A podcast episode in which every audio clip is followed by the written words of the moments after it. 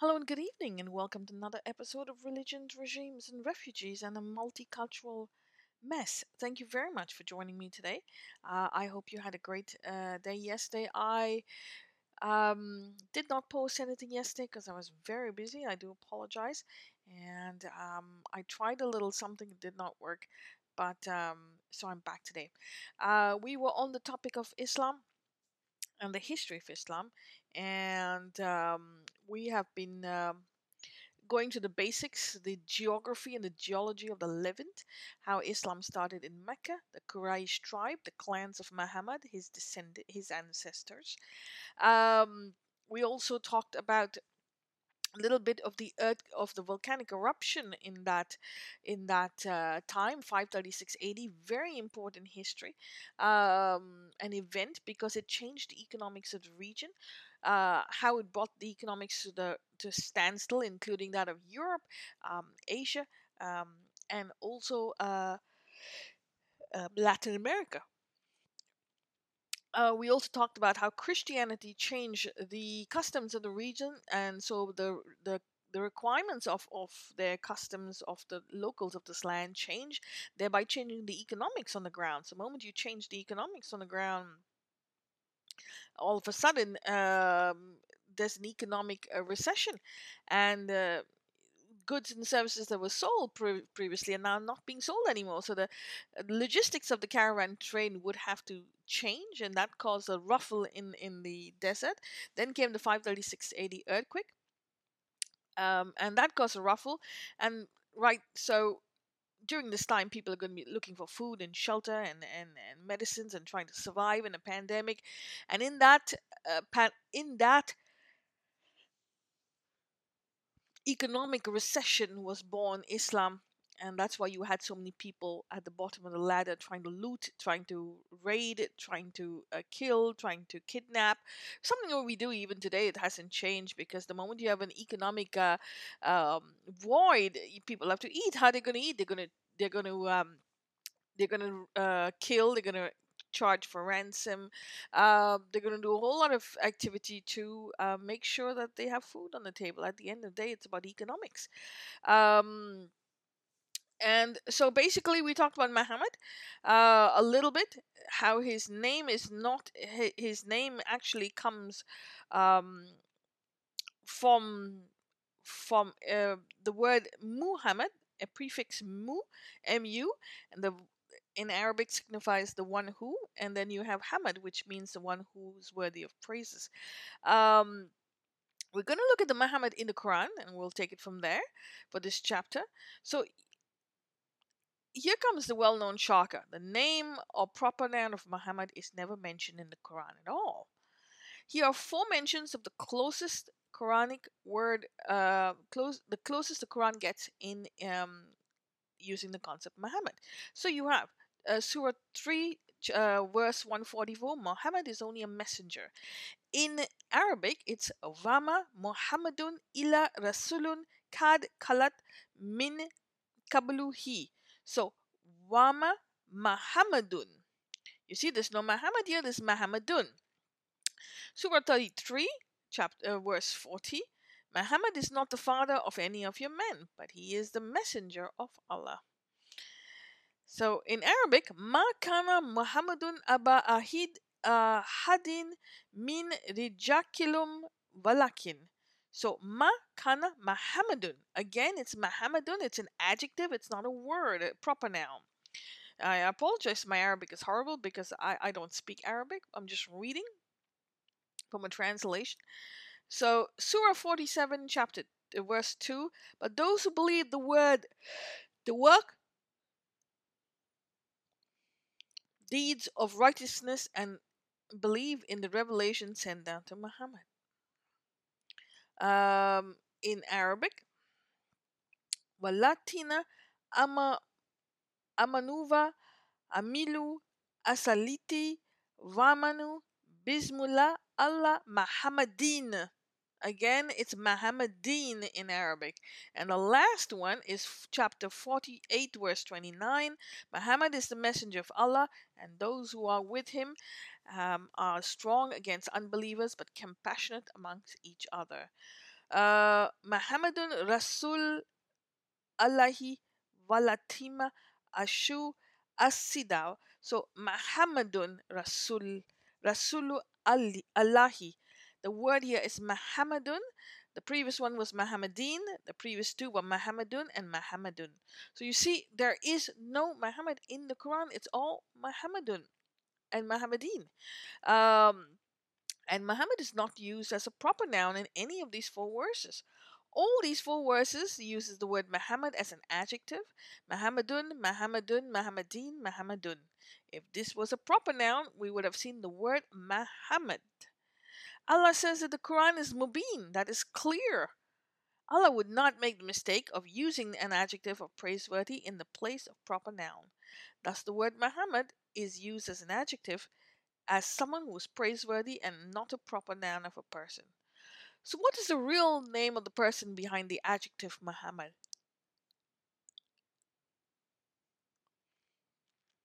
Is it just a pet name, a title, a nickname? That which is institutionalized?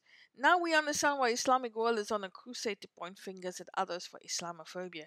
Well, the phobia is actually what belongs to them.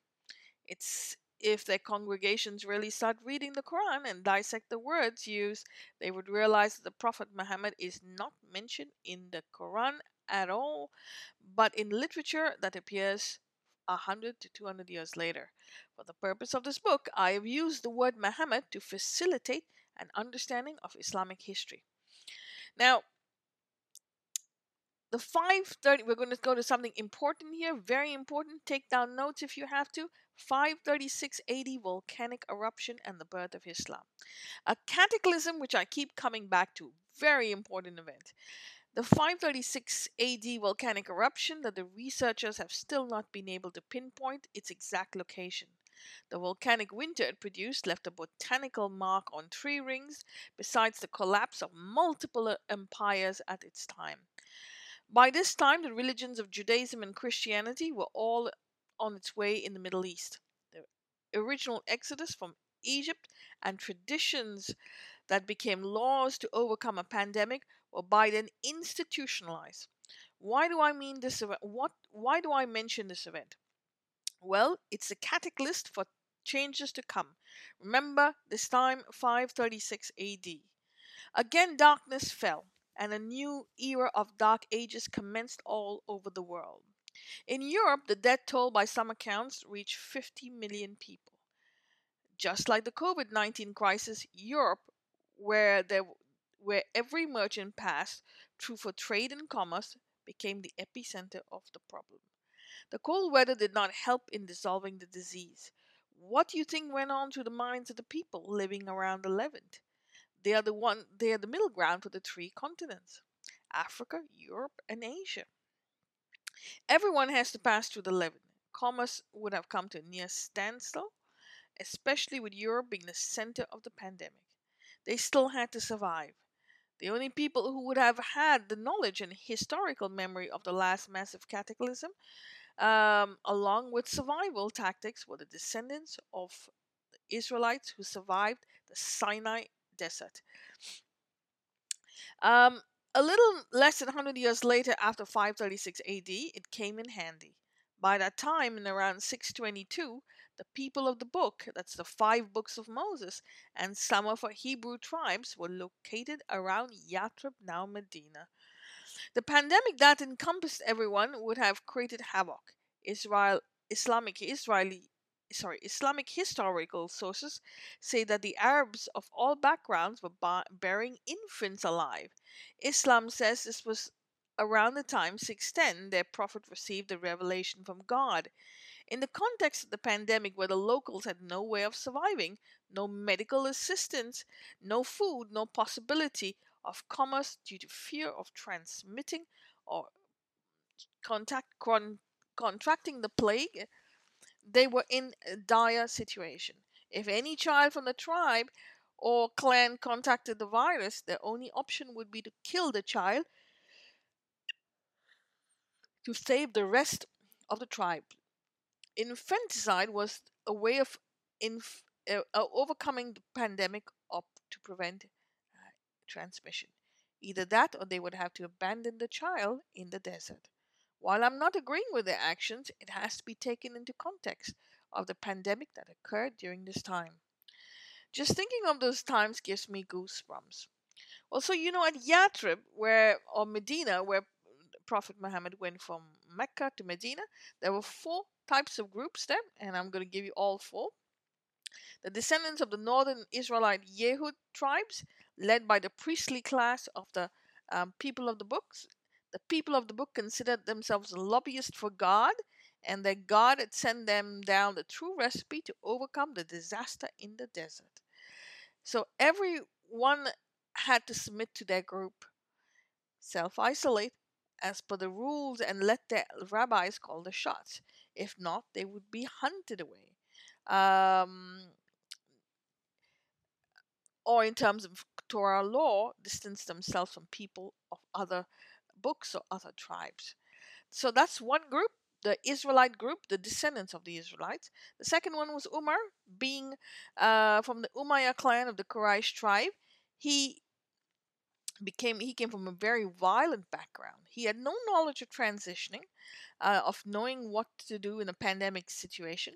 All he would do was take his un- he could do was take his unemployed youth and raid caravans that came along, the looting of wealthy people of the oasis. Uh, but he knew that he risked getting infected of, with any virus that traumatized the region. Um, his life and the life of his tribe and descendants were on on the line. With no solution, he um, he allied with a group who had to experience who had who had experience in this domain, the people of the book. Omar, he knew that the unemployed Arabs had to travel outward from Mecca for food and trade. If not, they would die. However, the pandemic would have killed them too. Um, so,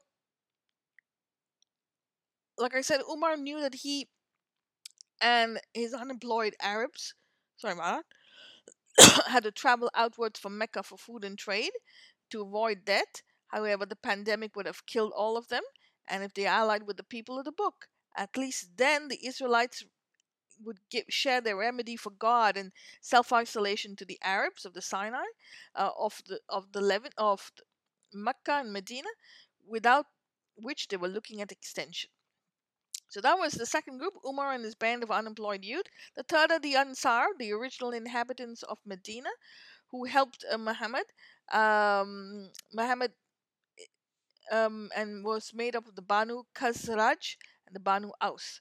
The fourth group was the Sahabas, the camp companions of the of the of Muhammad, uh, who uh, on one hand um, was a was a merchant.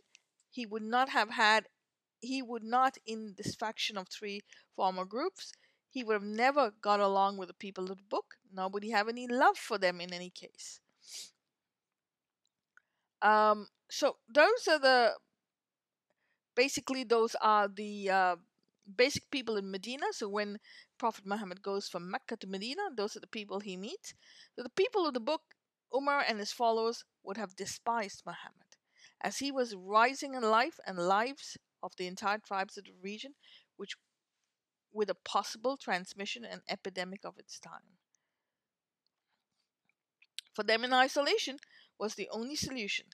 Isolation where the unemployed Arabs would have had to submit to the Bet-Din of the Al Ilahi, who could then share their historical solution, now institutionalized as the faith of God. Muhammad was doing the same thing as Jesus, using the same signs and a knowledge of the ancients. Umar, whose mother was from the same tribe as Muhammad but from another clan, would have had the um, Israelites um, and knowledge and experience in this regard. So, forming an alliance with them would have been an easy solution. Uh, Islam became a submission to the house of Bet-Din, uh, or Allah, or El Ilahi, a God who was going to help them self isolate during a difficult pandemic and save the Quraysh tribe. In return, Umar would provide his unemployed youth um, unemployed men turned warriors as as an army for the people of the book to get back into the temple. Um, so while Umar and his unemployed Bedouins were raiding, Muhammad was healing the sick. When the when Umayyah clan was stealing and plundering, Muhammad was helping weak people who did not know about um, who didn't really know much. Um, there were slaves. Um, Muhammad was offering Bedouin tribes among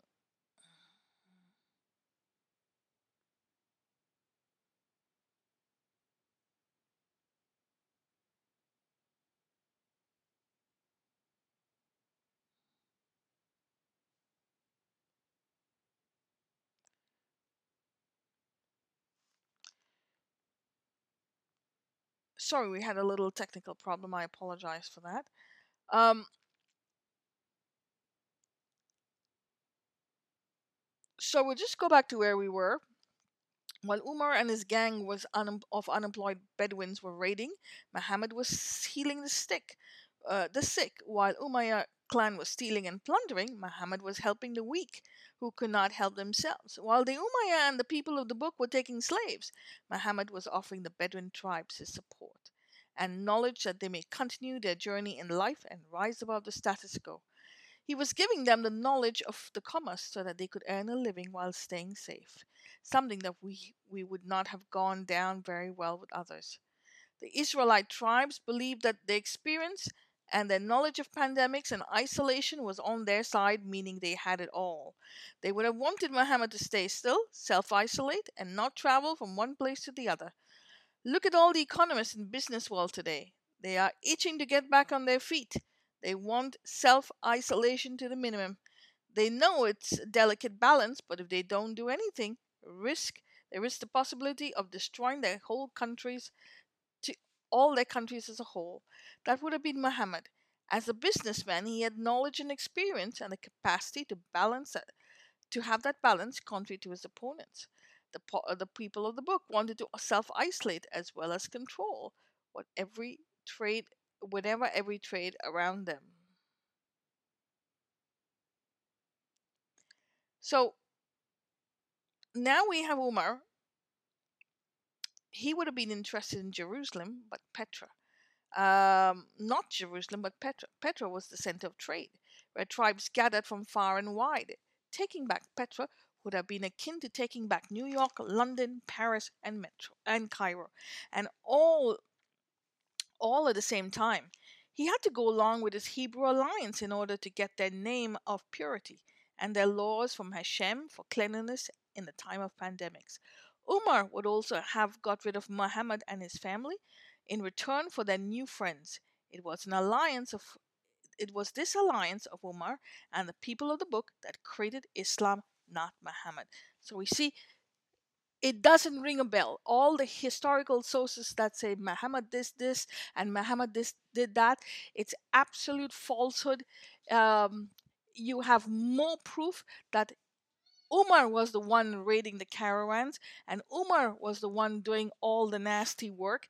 Um, but they they didn't use his name; they used the name Muhammad. So they all over the place historical sources say it was Muhammad who was raising uh, right raising the caravans. Muhammad was uh, um, was taking the slaves. Muhammad ha- was going into war, but it couldn't have been because it's your currents that form the waves. So if it birth you uh, at during your childhood, your adolescence, you haven't killed anyone, you haven't raided anyone, all of a sudden the violence. Violence is not going to come out of nowhere. But in your childhood, if you were um, violent, it will continue in your adulthood, and that was Omar. Um, so let's go to some concepts in, in the Quran. Uh, the first concept is the Qibla, the direction which Muslims pray, that is the Kaaba and Mecca.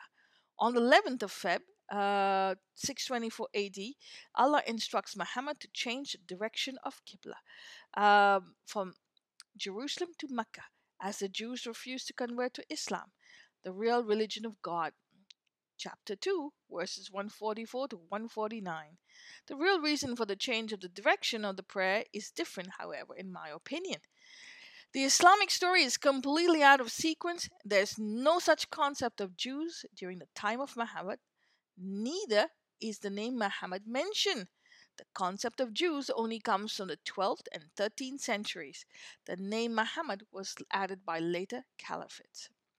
So the concept of conversion is modern. In, in the days of the ancients, they just formed a geopolitical alliance which while each side kept their customs to remain in the power circle.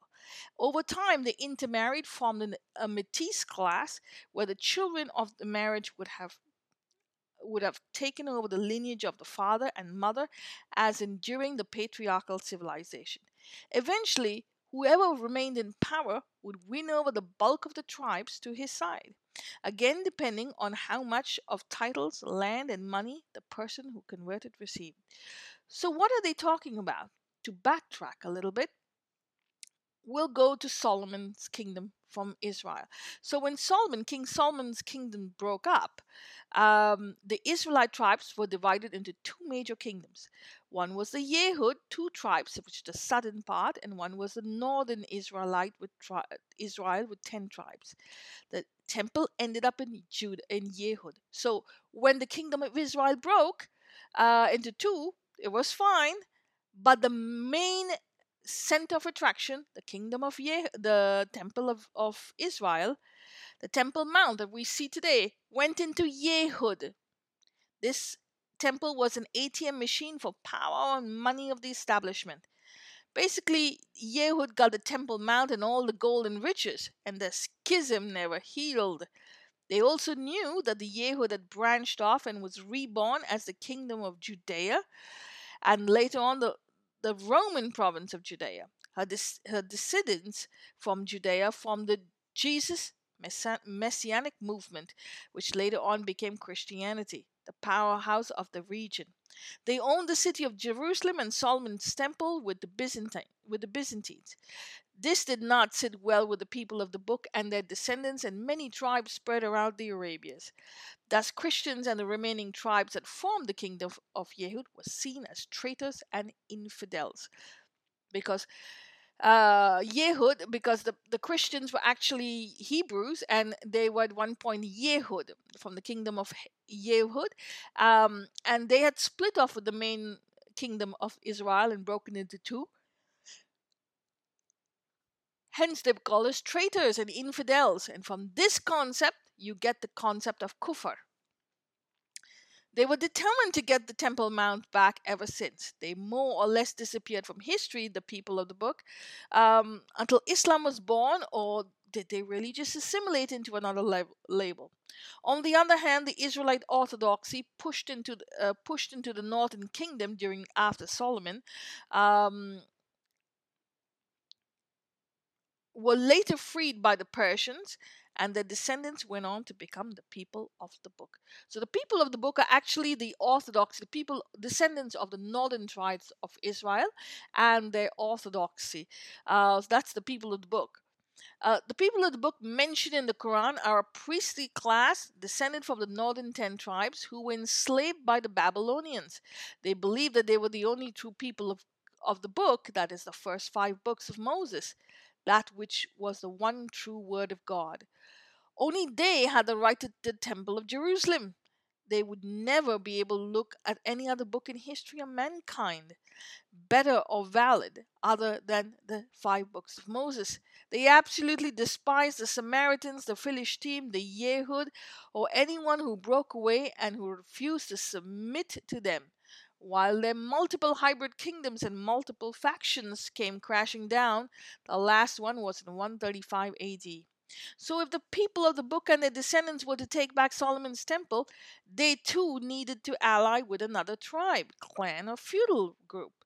Remember, the people of the book are an ideological group, not a military group. The opportunity presented itself at Yathrib, later on Medina.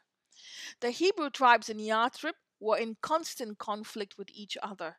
The reason being one of the cast of one caste of Hebrews, that is the people of the book, wanted to hold power in their hands to the detriment of others. Every Hebrew faction had to submit and obey only to the people of the book, and only and their only other goal was to take back the Temple Mount, their free ticket to paradise. They would have been the ones who controlled the Bet Din and the oasis of Yathrib. This is the group that would have allied with, with the Umar and with Umar and the raiders of the Meccans in the Battle of the Trench, 627 AD. Those Hebrews that did not ally with the Umar's immigrants and people of the book would have been killed. That is approximately 700 of them, uh, and made the rest of them second class citizens or dhimmis. Uh, the alliance was formed on the basis of supporting each other's power and interests. Umar's immigrants wanted to acquire and land control, such as possible. Con- uh, such as possible for control of trade and commerce. The people of the book wanted only to control Jerusalem and the Temple Mount. Their alliance was a mutual hunger for power camouflaged by divine intervention or their ignorant belief in it. The people of the book had the ideology needed to convince the Arab Bedouins that they were directly chosen from God, and the Ishmaelites or um, the Umar and the Umayyah had the military power they would have been willing to split the territory as long as they supported each other. So, why is this importance uh, given to the people of the book at this junction? There's nothing about the people of the book being killed or subjugated in the Quran. On the contrary, the people of the book are glorified. If Muhammad really did not like them, he would not have glorified them um, so much, but chastised them in the Yehud like the Yehud. Remember, anywhere in the world you go, if you want to understand the government or the geopolitical power structure at the top, all you need to do is to understand the literature used in the academia and the media below.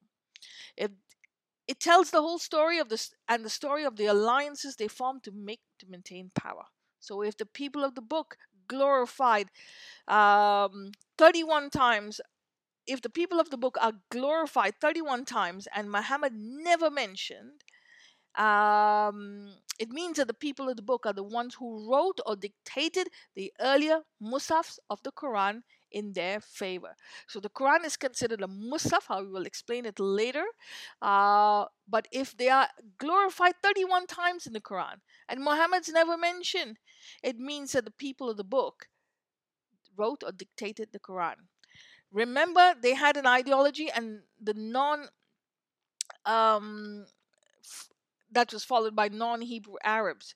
They couldn't care less about Mecca, which is also the reason why Mecca is only mentioned once in the Quran, chapter 48, verse 24. But Baka gets noted, which is Zion, the Arab parity in the region of Arab Arabia Petraea. Islam likes to say it was the ancient name of Macoraba as mentioned by Ptolemy, then why not in the Quran? So all the people of the book wanted to do was actually get back to the Temple Mount and rebuild the kingdom of the Temple of Solomon. Ishmaelia was uh, submitted to the Deen. Uh, Ismail, uh, is, Islamia was, was submitting to the Deen, that is the Bet Din of El Ilahi, later on transformed to Al Ilahi and then Allah. So El Ilahi comes from the Hebrews and, and the uh, nomads before them, and so does Bet Din comes from the from the Hebrews. So um, it's not a coincidence. Um, alliance with Umar to overcome the Christians and the Yehud was the only way out for the people of the book. Umar's violent movement was aware that the Israelites knew the region of Petra Eritrea, Eritrea sorry, Arabia Petraea well, besides needing the Hebrew name for legitimacy and purity, as well as the knowledge of to navigate this area, would be a big problem. Sorry, during a big pandemic. The Hebrews would offer them their knowledge of the water holes and springs around Jerusalem, especially the water source around Jerusalem, the Gihon Springs. In my opinion, therefore, there was never any change in the Qibla or Mecca if the people of the book formed part of that alliance and if they were going to share their ideology.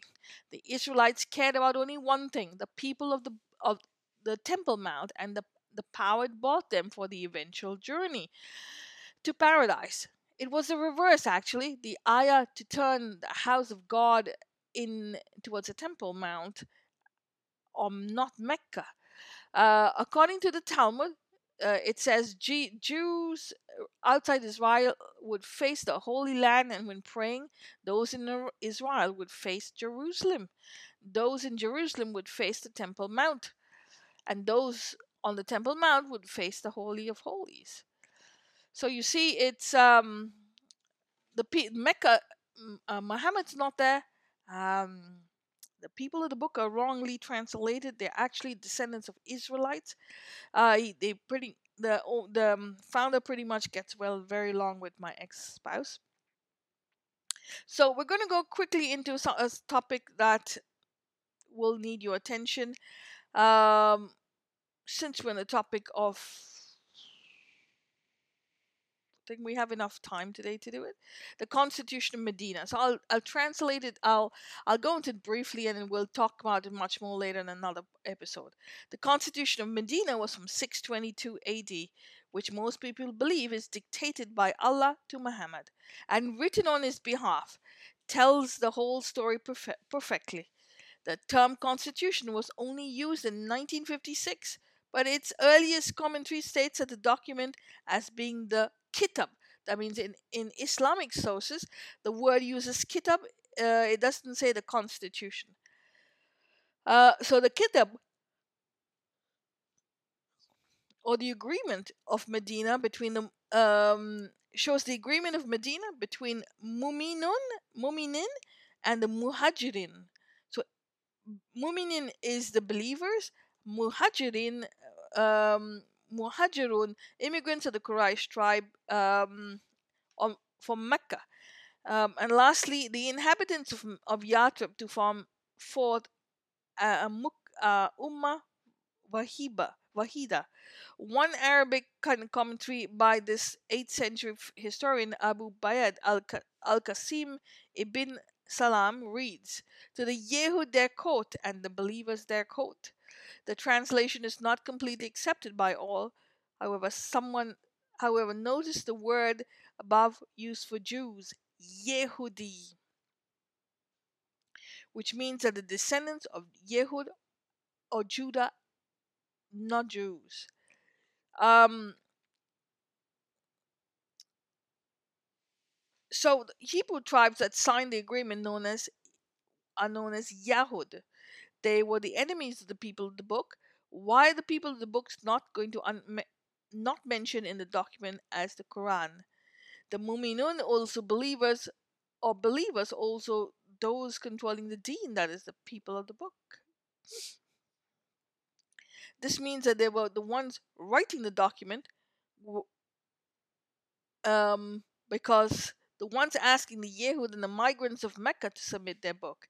Remember, there was no Quran, no hadith, no sunnah, no sirah, no tafsir, no fiqh written down at that time.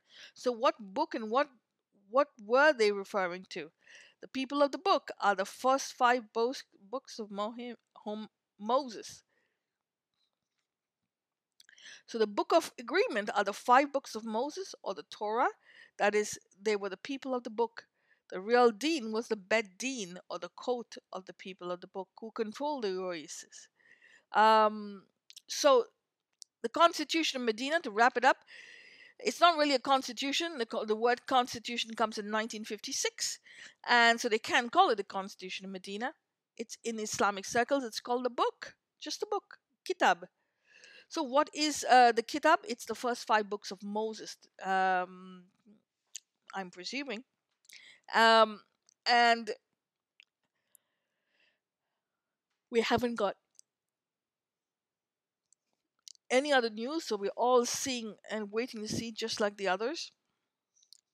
So we'll go back to uh, the people of the book, the Constitution of Mecca. By insisting on their agreement to the book, the Jawaf, the inner part of Yathrib, would become sacred or haram, thus free from impurities like zones during the COVID 19 pandemic. Only those who were treated um, were allowed to go into space.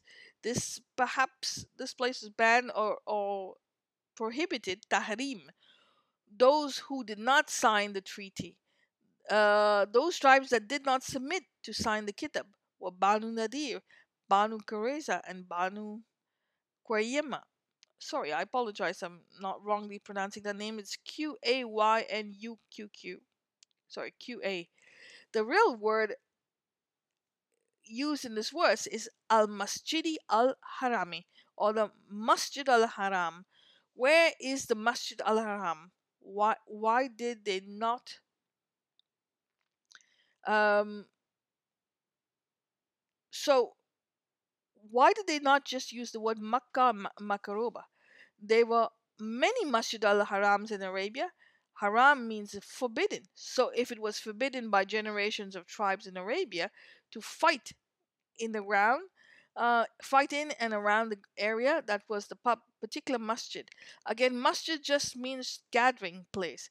However, if the people of the book allied with Umar and the Muhajirun at Medina for geopolitical power, uh, then the Hebrew ideology became the ideology they know today as the Quran or part of it.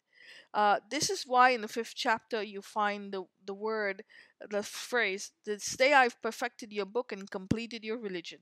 Thus, in terminating this tra- their translation of five books of Moses to the new Ummah Wahida, one nation, every, but everyone had, the, had to submit to them and their cousins in the Beddin. So I'll take your leave for now. I thank you for your time. We talked about some small topics, but they're important, very important, like the Qibla, the Constitution, very important. So I hope you've taken our notes and you can discuss it with your friends. Thank you very much, and I'll see you tomorrow.